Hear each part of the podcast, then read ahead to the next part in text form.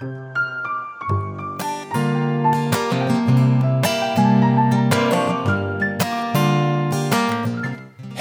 och välkommen till Branschkollpodden. I dagens avsnitt pratar vi med Jonathan Bortej som är delägare i Webshark. Det är en byrå som sysslar med eh, SEO-optimering, sökmotorsoptimering och digital marknadsföring. Vi pratar om just eh, SEO, både högt och lågt. Varför är det en surdeg? Vet du vad metalänk är? Och har du tänkt på att plocka bort dina spamlänkar? Är några av frågorna som vi berör här idag. Och jag kan lova att oavsett om du är proffs på de här sakerna eller aldrig har talat om SEO innan så kommer du få ut något av det här samtalet. When I woke up this morning I knew something was wrong Välkommen till Branschkollpodden Jonathan Bortey från Webshark. Tack så mycket. Du sysslar med eh, sökmotorsoptimering. Yes, och även eh, digital marknadsföring via eh, Facebook och Google. Yes, alright. Och det här gör du på en, på en firma som heter Webshark? Stämmer. Jag är även delägare i Webshark sedan i början på årsskiftet. Hur länge har Webshark funnits? Webshark har funnits sedan 2018 eh, och grundades av eh, Erik Fritz. I grunden så är Webshark egentligen ett eh, studentbolag där vi har, har duktiga studenter ifrån bland annat KTH och Chalmers och liknande. Grymt. Du är med här i podden för att snacka om mest just om, om sökmotorsoptimering eller SEO. Ja. Och eh, det är något som många av mina de som lyssnar på podden håller på med. Så vi börjar direkt med, om, om man ska göra någonting som ger mycket bang for the buck eller krut för pengarna i, sin sök, i sitt arbete med sökmotorsoptimering. Uh, har du något exempel då på en sån sak? Ja, eh, jag skulle vilja säga att anpassa innehållet. Eh, börja med att se över innehållet på hemsidan som texter, rubriker, videos om du har det, bilder. Eh, viktigt att säkerställa att man använder rätt bildtexter till exempel som beskriver vad bilden visar egentligen. Är din bil på en bild så är det bra att döpa bilden till just det, kanske själva bilmärket eller liknande. Eh, och sen även beskrivningarna på sajten. Viktigt att de innehåller nyckelord och liknande. Så se över sitt innehåll helt enkelt och se till så att eh, innehållet eh, namnges korrekt. Och, då, och på bilderna så finns det även något som heter alttext. Är det det du menar? Eller är det själva filnamnet? Precis, det är både och egentligen. Både både alttexterna och själva filnamnet. Vi har ju varit med om en rad olika aktörer som faktiskt ja, kanske gör jättebra alttexter men de missar ju själva bildnamnet. Eh, och det är viktigt att, att få med. Det är någonting som är viktigt. Alltså, det är lätt att glömma av det men det är faktiskt viktigare än vad man tror. I den bransch som Branschkoll skriver för med, med profilprodukter och annat så är det ju väldigt mycket bilder. Det är extra bra att tänka på det där då. Är det någonting man ska undvika i sitt eh, SEO-arbete eller med sin sajt generellt? Ja, alltså vi har ju varit med om en rad olika aktörer som köper icke-kvalitativa länkar, eh, till exempel via plattformar som Fiverr. Eh, där kan man köpa en väldigt massa länkar för typ 5 dollar. Det skulle jag säga är icke-kvalitativa länkar när man just mass skickar på en massa, massa länkar till en sajt som man kanske inte riktigt har stenkoll på. Eh, varje länk innehåller en form av spam score och då brukar man ju oftast utvärdera det utifrån länkens eh, egna länkprofil och till exempel IP-nummer. Är det så att IP-numret kanske är spamklassat och så vidare. Eh, sen så går det även att köpa då till exempel bloggkommentarer för att få länkar eh, och då har man ju någon som kanske sitter och bara skapar massa spamlänkar på det sättet. Det skulle jag säga är, det ska man försöka undvika. Okej, okay, så inte, inte köpa dåliga länkar helt enkelt bra länkar då? Fin, finns det? Ja, absolut. Och det är egentligen ett av de viktigaste delarna i just ett off-page arbete som är en viktig del av ett SEO-arbete. Ett SEO-arbete innehåller egentligen tre olika delar. Det är on-page, alltså det är liksom hur man skriver innehåll och jobbar med, med sajten. Sen har du off-page, det är bland annat länkar utifrån tredjepartssajter egentligen. Och sen har du den tekniska biten, eh, allting som har med kodförändringar och liknande. Är det också serverhastigheter och sådana grejer? Kommer det in i det tekniska?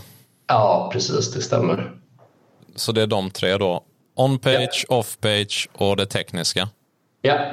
I, I vår bransch så är det mycket sökorden är, är ganska populära och det är många aktörer på liksom, det är relativt hög konkurrens på de här sökorden, till exempel arbetskläder eller penna eller det är väldigt vanliga ord. Finns det något man, eh, man kan tänka på när man vill synas på så pass vanligt förekommande ord? Ja, jag skulle säga att eh, alltså Google tycker ju om uppdaterade hemsidor och Google värderar ju nämligen hemsidan baserat på hur nytt innehållet är. Så att det skulle jag säga är superviktigt och det är jättemånga aktörer som inte ens uppdaterar sin hemsida. Eh, men uppdaterar du hemsidan hela tiden med fräscht innehåll, du jobbar med de interna länkarna så det är lätt för Googles robotar att hitta innehållet. Det skulle jag säga är extremt eh, viktigt eh, parallellt och att man även har en, en stark länkstrategi med hur man jobbar med off-page SEO så att man drar in starka länkar till de olika landningssidorna som man önskar ranka på, på olika nyckelord. De här tre du har nämnt nu, skulle du säga med, med on-page, off-page och teknisk, skulle du säga att de tre är, är jämn, jämnviktiga eller lika, lika viktiga alla tre eller är det någon som är ännu viktigare? Det beror på lite vart man befinner sig. Är det en helt ny hemsida så behöver du få on-page-delarna på plats. Alltså du måste ju forma innehållet så att Google kan tolka innehållet och sen gäller det att bygga på auktoritet mot innehållet och då gör man ju det bland annat med länkar. Då. Och den tekniska biten den är ju jätteviktig. Den här senaste Google-uppdateringen till exempel, eh, Google Page Experience. Då finns det bland annat tre olika delar som räknas in bland annat på tekniska SEO. Eh, och då är det bland annat laddtiden, den beräknas på ett annat sätt än tidigare. Sidans visuella stabilitet. Det är lite baserat på hur block och moduler lägger sig bredvid och ovanpå varandra i responsiva format. Okay. Och sen är det interaktiviteten. Just det. Och det här är då alltså Googles de har börjat, börjat värdera lite annorlunda nu. Det här är ganska nya grejer de har. Ja, precis. Laddtiden har ju alltid funnits där, men nu beräknar man den på ett annat sätt. Alltså den är viktigare än vad den var innan. Ja, uh, okay tar man det som ett exempel, alltså 2018 så lanserade Google en algoritm som heter, eller en uppdatering rättare sagt, som heter Mobile Index First. Eh, och det baserar lite egentligen på att Google föredrar alltid den mobila versionen av sajten. Mycket på grund av att vi har skaffat oss ett helt annat beteende idag än vad vi hade för några år sedan. Alla har egentligen en smartphone som man är inne på. Eh, Eh, och man använder sig kanske av appar i en större utsträckning och en app går ju blixtsnabbt. Så det är ju också jätte, jätteviktigt att, att uh, den mobila sajten att den också är, är snabb. Uh, och det finns ju egentligen data som visar på att ladda sajten uh, längre än en och en halv sekund, två sekunder någonting, så finns det en stor risk att användarna studsar bort därifrån. Yes. Det går för långsamt helt enkelt. Yes, så laddningstiden är ruskigt viktig då helt enkelt. Och, och sen var du inne på det här med block där med. Det, det betyder nästan att Google liksom tar, eh, vad ska man säga, tar hänsyn till hur snygg designen är då nästan, eller hur, hur pleasing ja. för ögat liksom. Ja, precis. Alltså SEO det är faktiskt väldigt mycket just psykologiskt och hur man jobbar med alltså, användarvänligheten på sajten. Googles uppdrag är ju att vara en så kvalitativ sökmotor som möjligt. Eh, så att Google vill ju aldrig nog presentera resultat som är irrelevanta eller som inte kanske är lockande för en användare. Eh, så det är ju jätteviktigt såklart. Ja, förr i världen, om vi går tillbaka till internet kanske 2015 eller, eller sådär. Och det här är verkligen ur ett branschkollperspektiv också, hur jag sköter mitt jobb med att hitta nyheter och sådär. Men då så var det superpopulärt att ha sitt, ett nyhetsflöde och ett RSS-flöde och man la upp någonting, man, man la upp sina nyheter och skrev om det på sajten.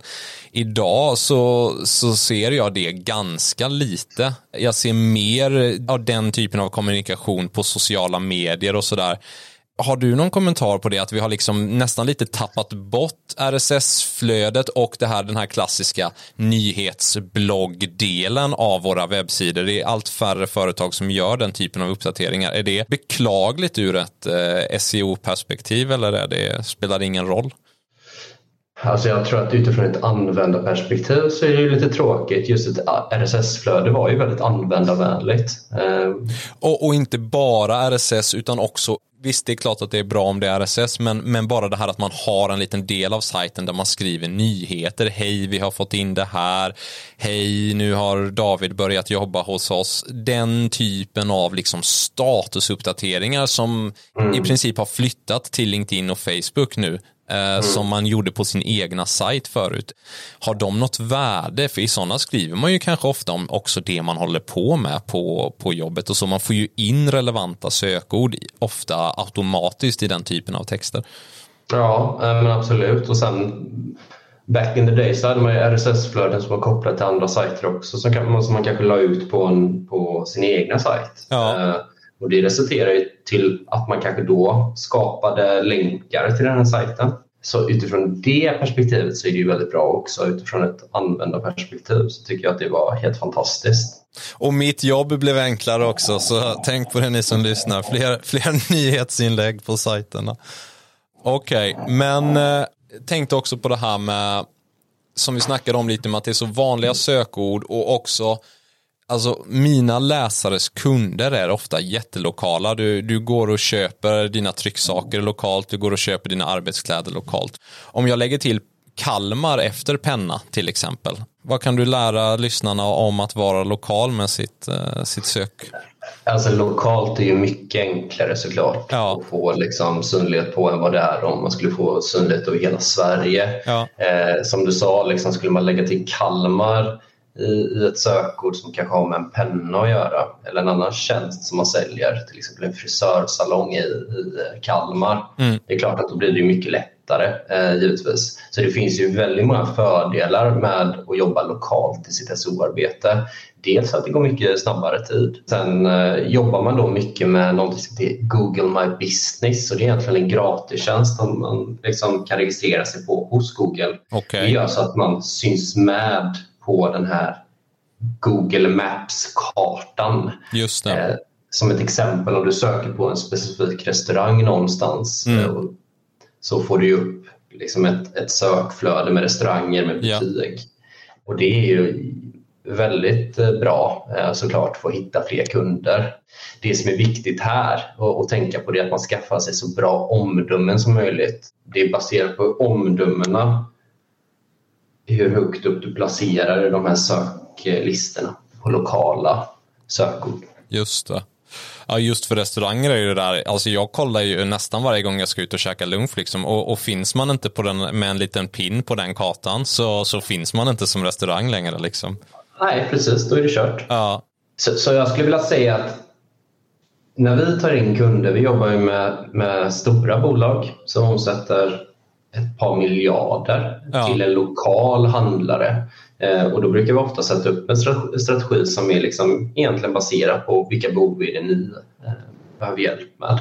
Är det som så att det är någon frisörsalong eller liknande brukar vi alltid optimera just Google My Business just för att det ska bli så lokalanpassat som möjligt. Ja. För att den här frisörsalongen har ju ingen egentligen det, det, är inte värt för den här frisörsalongen att, att fokusera så mycket på att synas överallt. Eh, för att kunderna åker ju inte från, från Göteborg till Stockholm för att klippa sig. Ja, det är klart att vissa gör ju kanske det, men, men majoriteten gör ju det inte. Nej. Om man liksom tänker tio år bakåt i tiden och så tänker man på hur viktigt sökordsoptimering har blivit eh, mm. över, tio, över en tioårsperiod säger vi. Mm kommande tio år? Finns det, liksom, finns det någon chans att, att det inte blir lika viktigt? Eller är det så här, om du inte har börjat nu så måste du börja för att det, det är 100% att det kommer bli viktigare? Liksom? Eller finns det, någon, finns det någon chans att det kommer en motreaktion på något sätt eller att något nytt dyker upp?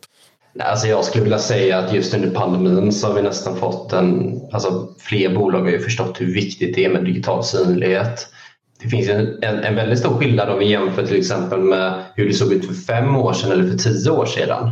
till exempel idag använder man ju mobila enheter på ett annat sätt än vad man gjorde för tio år sedan. Ja. Vilket har gjort att vi, vi har en helt annan teknologi.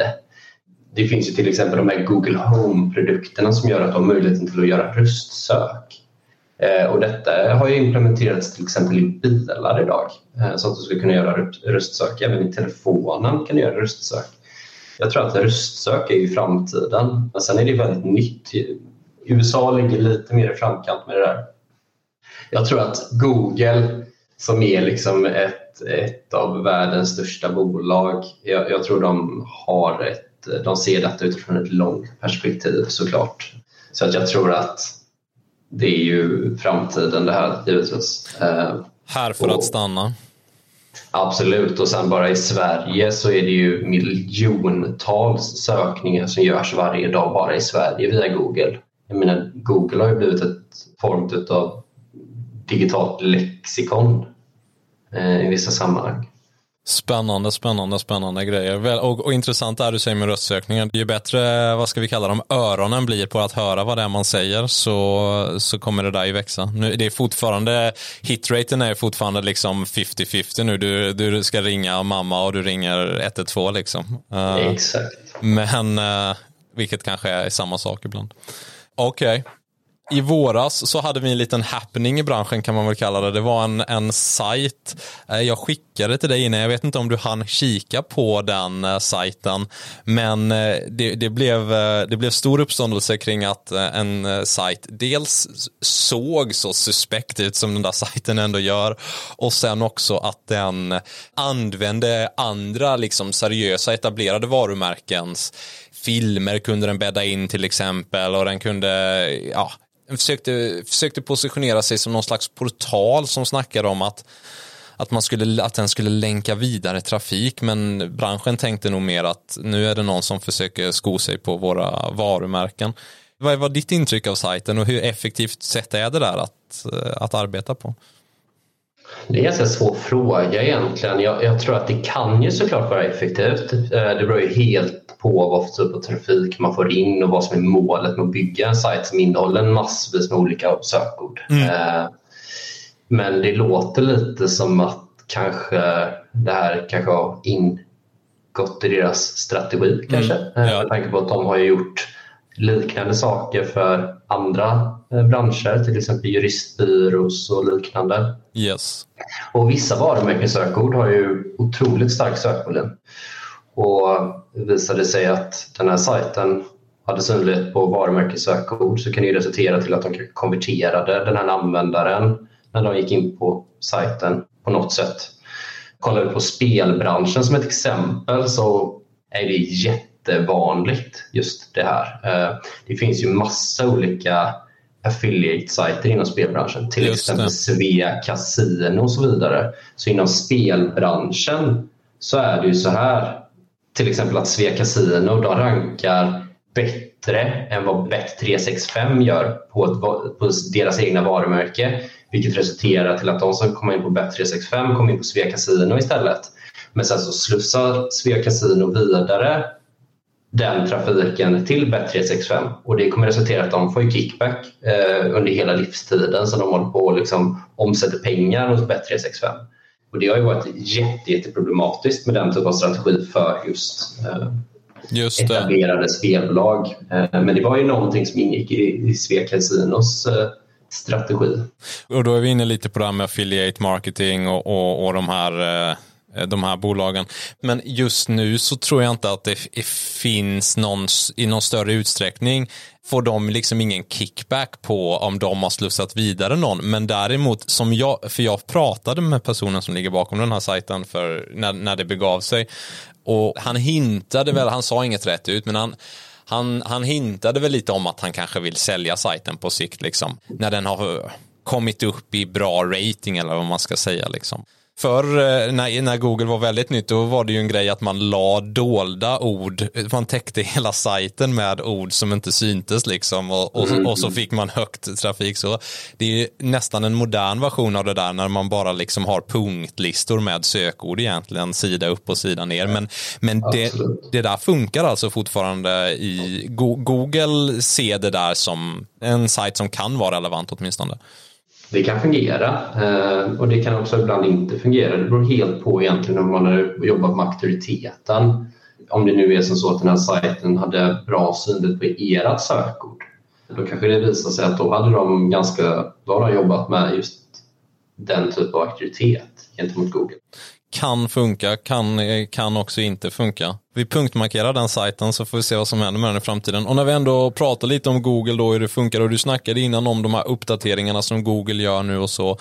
Hur kan man hålla koll på de här Googles nyheter liksom eh, som, som man så som är så viktigt. Du måste ju när Google gör en, när, de, när Google säger att nu är laddningshastigheten viktigare än vad den var innan, då, då måste ju alla ut och, och se över sin laddningshastighet. Hur, hur håller man koll på de här ändringarna och den här? Alltså det finns ju de massvis med bra bloggar för att hålla sig uppdaterad. Och Google själva har ju en blogg som heter Google Webmaster blogg. Och där brukar man ge information i god tid så att man hinner förbereda sig på uppdateringarna. Men visst, absolut. Det blir problematiskt om man inte har förståelse för SEO och vad som krävs för att åtgärda de rekommendationer som ingår i Googles uppdateringar. Några bloggar som jag rekommenderar det är ju moss.com. De har en jätte, jättebra blogg, eh, Moss med Z. Neil Patel, han är ju en stor ikon inom just SEO-branschen. Han uppdaterar ju och skapar egentligen små video en videoblogg helt enkelt om de olika uppdateringarna och vad man ska tänka på och så vidare. Sen finns det massa andra aktörer. Backlinko.com, eh, också en jätteduktig eh, profil inom SO-branschen. Så, så det är mycket, mycket av de där sajterna som jag brukar gå in och kika på helt klart. Och jag tycker det är väldigt spännande också för det händer så otroligt mycket just nu. Var snällt med tipsen och mm. äh, jättebra. Och sen självklart också äh, så kan man ju ta hjälp av sådana som dig. Men det, det kan vi komma in på ännu mer sen. Jag tycker det här är superspännande och jag hoppas att, att lyssnarna också ska om, om det här blir så populärt som jag hoppas och tror att det blir så kanske vi får, uh, får spela in igen om ett år, Jonathan, uh, med en, en 2.0. Men jag tänker till exempel det här, alltså SEO, eh, sökmotorsoptimering och sen så finns det ju kan du ju köpa sökord också på Google till exempel. Är, de, är det två helt olika saker eller är det någonting som, eh, som hör ihop? Alltså det är två helt olika saker. SEO är ju att man försöker ranka på relevanta sökord eh, till sin verksamhet högt upp på Google Sen kan du köpa sökord. Alltså Google fungerar ju som en form av auktionssajt egentligen där du budar på specifika sökord. Det finns ju andra aktörer som budar exakt på samma sökord som du gör och då handlar det lite om vem är det som budar bäst eh, under just det här eh, klockslaget när en aktör skriver in till exempel klockor i, i sökresultatet. Eh, sen handlar det väldigt mycket om relevansen också för att annonsen måste ju ha en stark koppling till landningssidan. Har den inte en stark koppling, eh, men då kommer det också resultera till att annonsen kommer vara mycket dyrare eftersom att den inte anses vara relevant. Men det är just det som SEO är också. Har du en relevant sajt på specifika sökord så kommer det resultera till också att, att annonseringen blir billigare. Så jag skulle säga att det hänger lite ihop men på ett sätt ändå inte. Sen är det ju fantastiskt såklart. Jag menar Google Ads då, där kan man ju se resultat ganska så snabbt men det är ju, man får inte glömma det att det är ju främst datan som man köper som du måste exekvera på. Så det är egentligen inte till exempel e-handelssajter och så vidare. Det är egentligen inte direkta köp. Alltså du, du köper ju inte egentligen en kund som ska köpa en produkt utan du köper ju datan och insikterna för att du ska kunna hitta kunderna som ska kunna köpa eh, produkten. Genom till exempel att man kollar på olika söktermer och liknande, hur de har hittat annonsen och sådär. Är den datan då liksom generisk? Eller, eller får, får man veta att det är jag, David, som har, varit, som har klickat på den, den länken? Liksom? Nej, precis. Den är ju, det, det får man ju inte. Nej. Eh, den är generisk och det har blivit ganska det har ju blivit lite problematik eller lite problematiskt med hur man kan spåra data idag. Eh, data är ju något av det viktigaste som finns för oss digitala markförare. I slutet på september så släppte ju Apple en ny iOS-uppdatering, iOS, 14, eh, iOS 15, där man egentligen kan blockera hur man ska spåra eller hur, hur jag ska bli spårad utifrån till exempel e-post marknadsföring. Sen släpptes iOS 14 eh, för ett tag sedan och den hade ju egentligen en direkt påverkan på hur du kan spåra data ifrån digital marknadsföring. Eh, så den har ju blivit jätteproblematisk såklart men det finns ju finns ju andra sätt att, att undgå det såklart. Just det. Och sen har Apple också läst jag ökat sitt egna sånt eh, där, där man kan köpa hos dem eh, annonsering för de, då slipper de ju gå via tredjepart. Den har ökat kraftigt sen de började blocka andra aktörers. Eh. Ja, precis, exakt. Och det är samma sak med Google Chrome till exempel. Min tanke är väl egentligen att Google visste att den här typen av uppdatering någon gång skulle komma och de ville slå sig fria från det här beroendet. Mm. Och därför stod de fram en, en webbläsare, då, Google Just Chrome, eh, som idag är en av världens största webbläsare. Ja, det måste väl vara nästan världens största, eller? Ja, en av dem i alla fall. Jag vet inte statistiken i huvudet, men garanterat en av eh, de största. Jag menar Google, de är ju superberoende av annonseringsintäkterna. Ja. Ja, det är spännande det där.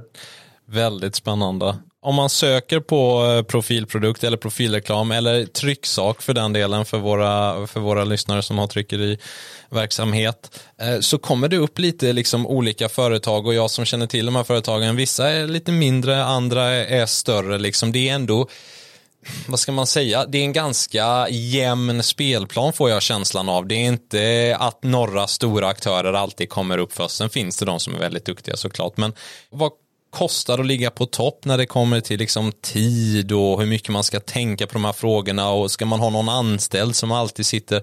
Vad krävs för att vara med om eh, och slåss om toppen? I vår Jag skulle värld? säga att det är en ganska svår fråga, mm, mm. Eh, men det är viktigt att man ser SEO som ett projekt som är pågående. Eh, mm. Det här är ju egentligen inte en engångsinsats och sen så blir man liksom placerad på alla toppsökord och så ligger man kvar där. Utan det finns aktörer som fortfarande vill ha kanske samma synlighet som man själv har såklart. Och speciellt nu när fler har fått upp ögonen för detta. Men jag skulle säga till ja, från ett par tusen lappar i månaden egentligen. Eh, sen, sen finns det ju aktörer och vissa branscher. Om vi tar återigen spelbolag eller lånebranschen som ett exempel mm. så lägger vissa bolag ner flera hundratusen i månaden för att underhålla sin SEO med bland annat länkar och teknik och skribenter och så vidare. The sky is the limit. Uh, ja, men uh, men man, man, kan komma en, en bit med så länge man liksom jobbar kontinuerligt och ser till att, att uh, ja, som du sa, sköta det, se det som ett pågående liveprojekt, som en, som en jag tänkte säga surdeg, men det, det har väl negativa kontona. men uh, där måste man addera, addera mjöl liksom och sånt där, som jag har fattat i alla fall. Nu, är jag ingen, nu hör folk att jag inte är någon bagare. Exakt. Okej, okay. och sen har jag en fråga här om, om det här med, med själva liksom URLen eller själva sidnamnet om min webbplats heter David då jämfört med om den heter tröjor.se och jag säljer tröjor. Hur stor roll spelar det? Jag skulle säga att det är viktigt. Dessutom om det är ett sökord man önskar att ranka på så är det viktigt att få in detta i själva URLen och även på landningssidan. Så ja. absolut, det är en av de kanske fundamentala grejerna i ett eh, on-page-arbete skulle jag vilja säga. Om du ska sälja pennor så vill du att din sajt är www.pennor.se? Ja, alltså det behöver just inte vara pennor.se men det skulle kunna vara www.david.se pennor. Okej, okay, okej, okay. just det. Så att du behöver inte ha själva URLen helt rätt, men du, du ska göra en landningssida som, som har det i sig. Ja, precis. Just alltså jag. Kan ju, jag kan ju bara ta som ett exempel. Jag har ju ett sidoprojekt som heter familjehem.se och det är egentligen en tjänst som jag och en kille som heter Armando eh, har startat igång. Och det startade vi igång för flera år sedan men det var egentligen för att vi ville effektivisera eh, socialtjänstens arbete för att hitta placeringar egentligen hos eh, men, hitta lämpliga familjehem hos de som behöver bli familjehemsplacerade. Okay. Det som egentligen var då, eftersom vi äger familjen.se så kan man ju då tro att vi rankar högt upp på just det sökordet men det gör vi ju faktiskt inte tyvärr. Eh, back in the days så var det ju som så att det var mycket enklare eh, om du ägde domännamnet men just nu om det är liksom allmänt, ett allmänt känt ord eh, så, så fungerar det inte på det sättet längre. Just det. Så den här liksom lite nästan hetsen kring att äga rätt eh, URL, eh, den, den kan vara på väg bort då, liksom lite? Jag skulle säga att den, den är borta redan. Sen ja. är det viktigt att ha ett domännamn som är enkelt för användare. Ja. Absolut om det är till exempel om det är ett domännamn som är lätt att liksom komma ihåg. Det underlättar ju givetvis. Men det är ganska spännande det här med, med, med domännamn till exempel alla, alla domäner i världen med tre bokstäver, .com, mm. är helt upptagna. De finns ju inte längre på grund av att de är så lätta. Jag tror att även domännamn med fyra bokstäver är också helt, eh, helt borta. Och de här domännamnen de säljs ju på domänforum och domänsajter för flera hundratusen kronor. Ja. Eh, så, så det här är ju lite domänbranschen. Vissa tradar med domäner som de tradar med aktier. Ja. Men, men du menar alltså på då liksom relevanta, heta, heta domäner helt enkelt? Ja, det, behöver, det behöver inte vara heta. Det kan vara en domän som är pkj.com.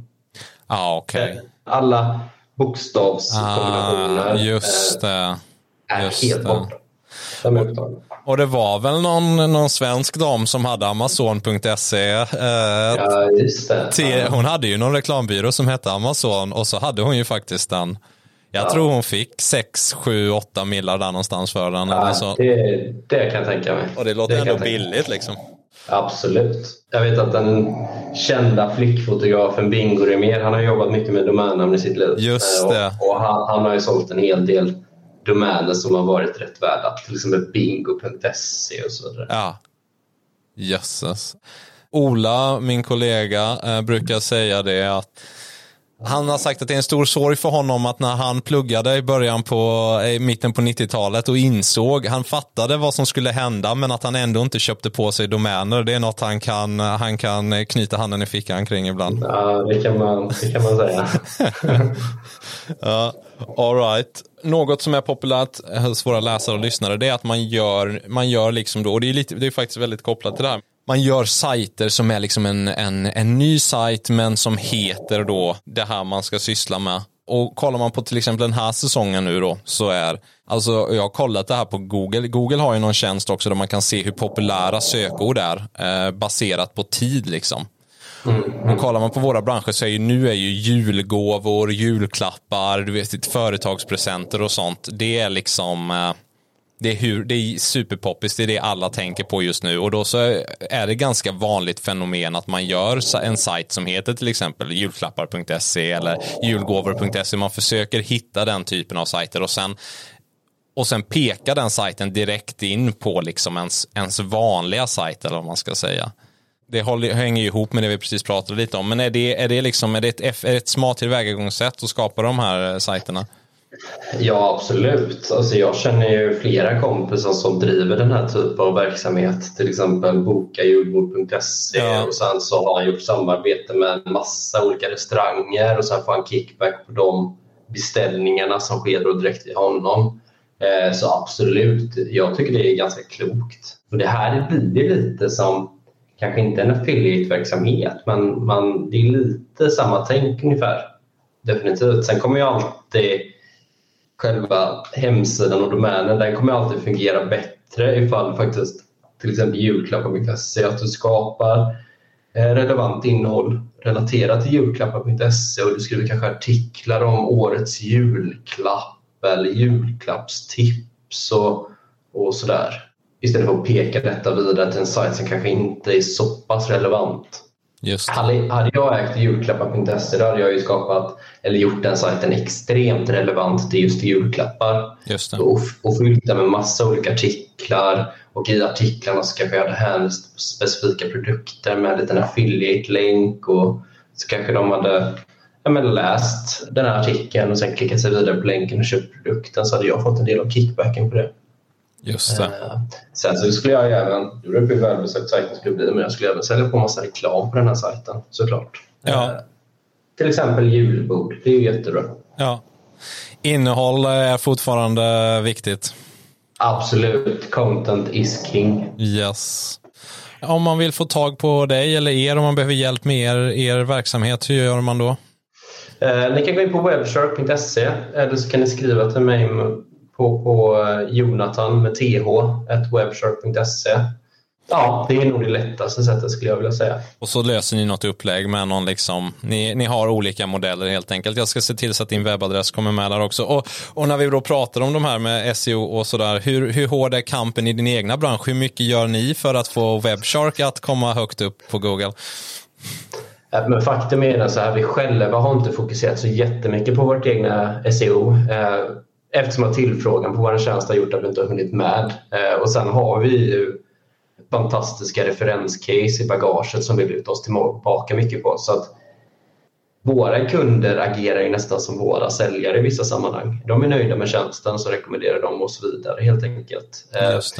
Men, men just när det gäller sökorden som är relevanta till just SEO så är det otroligt hård konkurrens. Ja. Eh, och många av de bolagen som faktiskt syns väldigt högt upp de har lagt otroligt mycket tid och otroligt mycket pengar på att bygga länkfarmar för att få dessa resultat. Just Och länkfarmar betyder egentligen att de har kanske köpt domäner som har ett högt värde men som kanske kommer att eh, gå ut. De droppas eh, och så köper man upp de här domänerna och så bygger man upp sajten så som den en gång var. Och sen då så skriver man en artikel om kanske det specifika bolaget där man liksom skriver SOL eh, i ankartexten och så klickar man sig vidare. Då. Och det, det är lite Google tycker inte om den strategin men den funkar fortfarande men de tycker inte om den. Eh, jag har varit med om, om bolag som har blivit åkt på en Google penalty, alltså på ett straff från Google. Vad, vad, är det, vad kan det vara för typ av straff då? För vi kan faktiskt ta Stena Line Freight som ett exempel. Jag jobbade där eh, för några år sedan. Ja. Hjälpte dem med bland annat deras SEO och digitala marknadsföring. Då åkte man, då åkte man på vid något tillfälle en Google penalty på grund av att då hade man fått så mycket spamlänkar pekade till sig och det är ju inte så konstigt med så starkt etablerat varumärke som ett av Sveriges största bolag. Men det resulterade då att man syntes inte på Google överhuvudtaget. Nej. Du fick inte annonsera på Google, du, fick inte göra, du, du syntes inte på Google överhuvudtaget. Uh, inte ens på ditt egna varumärke. Och det här pågick ett tag då alltså? Då har de en, som en utvisning kan man säga, i ett halvår eller några månader eller vad det nu kan vara. Precis, och det som är lite trist med Google är att det är så svårt att få tag på Google eh, om inte man har en etablerad kontakt med Google. Och vi på Webshark, vi har ju, ett, vi har ju väldigt bra kontakt med, med ett svenskt team som sitter på Irland. Eh, och det är faktiskt bara ett, fåtal byråer som har den kontakten som vi har eh, med Google. Eh, så att eh, ja, det. det. är viktigt att man gör rätt där. Nu kan vi ju lämna lyssnarna lite rädda här kanske, för du nämnde ju det här med spamlänkar. Det är ju faktiskt någonting man måste hålla efter. Det är nästan, det är lite som att duscha liksom och skrubba bort eh, smuts. Man får spamlänkar riktade mot sig av oseriösa aktörer på internet och de, de måste man plocka bort helt enkelt och det är ett ish manuellt arbete. Ja, det är ett manuellt arbete, absolut. Eh, och det behöver ju inte vara som så att man har skapat länkarna själv utan det kan vara robotar som har skapat länkarna. Mm, Precis. Eh, så att, eh, och det, det är jätteviktigt att hålla koll på detta. Mm. Så om, om du som lyssnar aldrig har tänkt på spamlänkar, då, då, ska, ni prata med, då ska du prata med Jonathan. Då kanske du behöver plocka bort dem. Mm. Alright, men stort tack hörru. Super, superroligt att prata med dig. Jag, jag hoppas att, att eh, lyssnarna vill höra mer av det här, för det, det påverkar dem i allra högsta grad. Sen är det Sen är det såklart, det är mycket att ta in, det är mycket nya termer för vissa, det är, det är mycket att tänka på, men, eh, men då, då kan det vara skönt att ta hjälp. Ja, kul att få vara här. Underbart hörru. Tack ska du ha.